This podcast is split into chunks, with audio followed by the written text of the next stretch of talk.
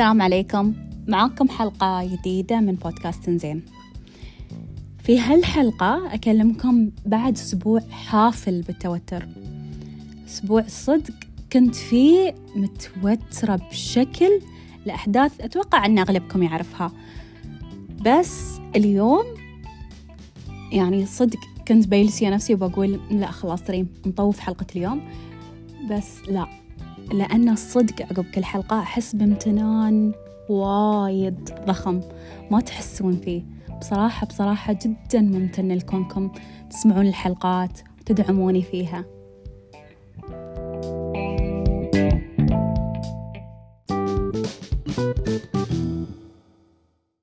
أكبر عدو لك يقطن بداخلك. في مرة فكرت في هذه المقولة بشكل جاد أكثر أكبر عدو لك ساكن في داخلك. تكلم عنه الرسول صلى الله عليه وسلم يوم قال لا يدخل الجنة من كان في قلبه مقدار ذرة من كبر. زين ليش هالموضوع مهم جدا؟ بأن مثقال ذرة منه ممكن يحرمك من الجنة. عشان نبسط أكثر نقول آه، في علم النفس يسمى الكبر بالإيجو وهو نفس وحش داخلي. كل ما غذيته أذاك أكثر.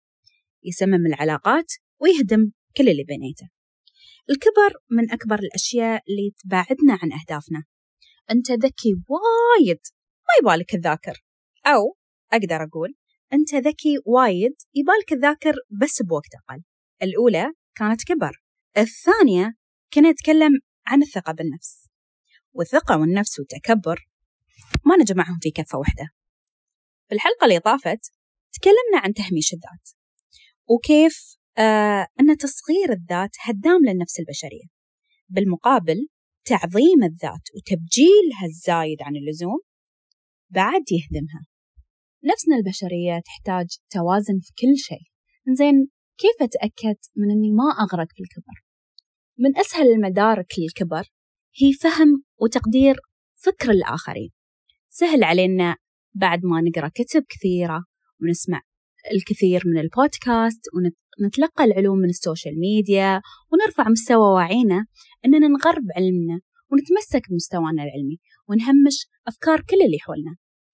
بس تخيل معاي لو عشت يومك بأنك متعلم لو كانت كل محادثة لها معنى.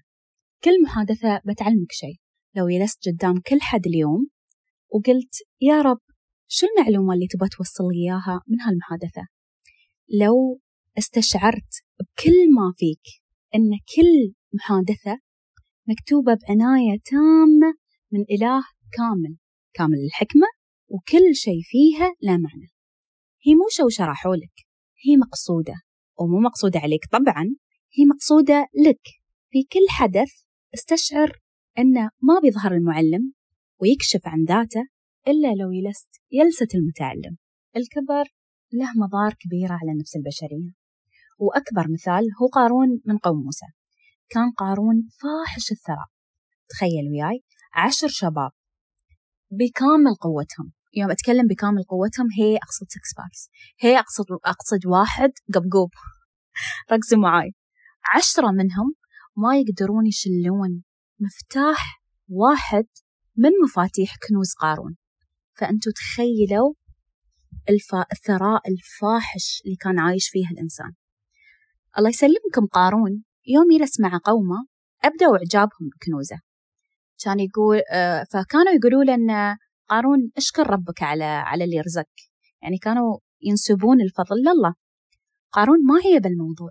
كان يقول إنما أوتيته على علم. أنا اشتغلت على نفسي. أنا سويت وسويت وسويت.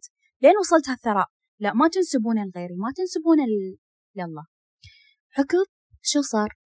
خلط قارون بين الثقة والكبر. قارون قرر يطلع من دائرة العبد ويتحدى الإله.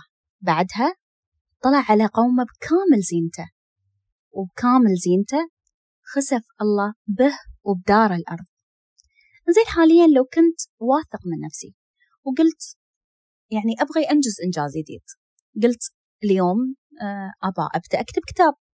فكيف ما أطيح في حفرة الكبر وأركز على ثقتي بنفسي؟ بخبركم نصايح بسيطة. في البداية لا تعامل نفسك ككاتب.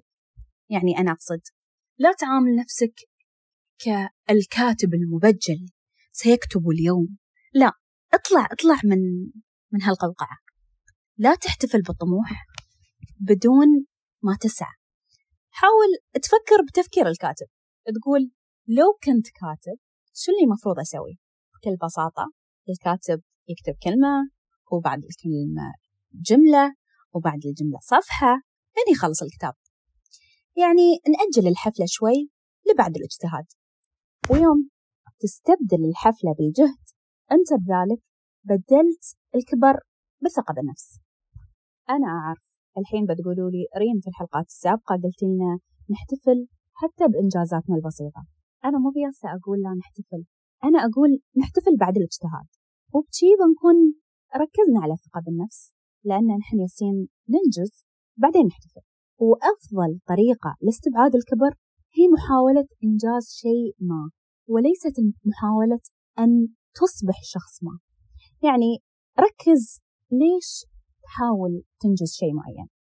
يوم مثلا أحاول أني أكتب كتاب معين آه، هل أنا جالسة أسعى أني أكون آه، الكاتب المبجل؟ اللي تفكيره ما بيوصل لحد أو أنا أستمتع بالكتابة عشان شي جالسة أكتب.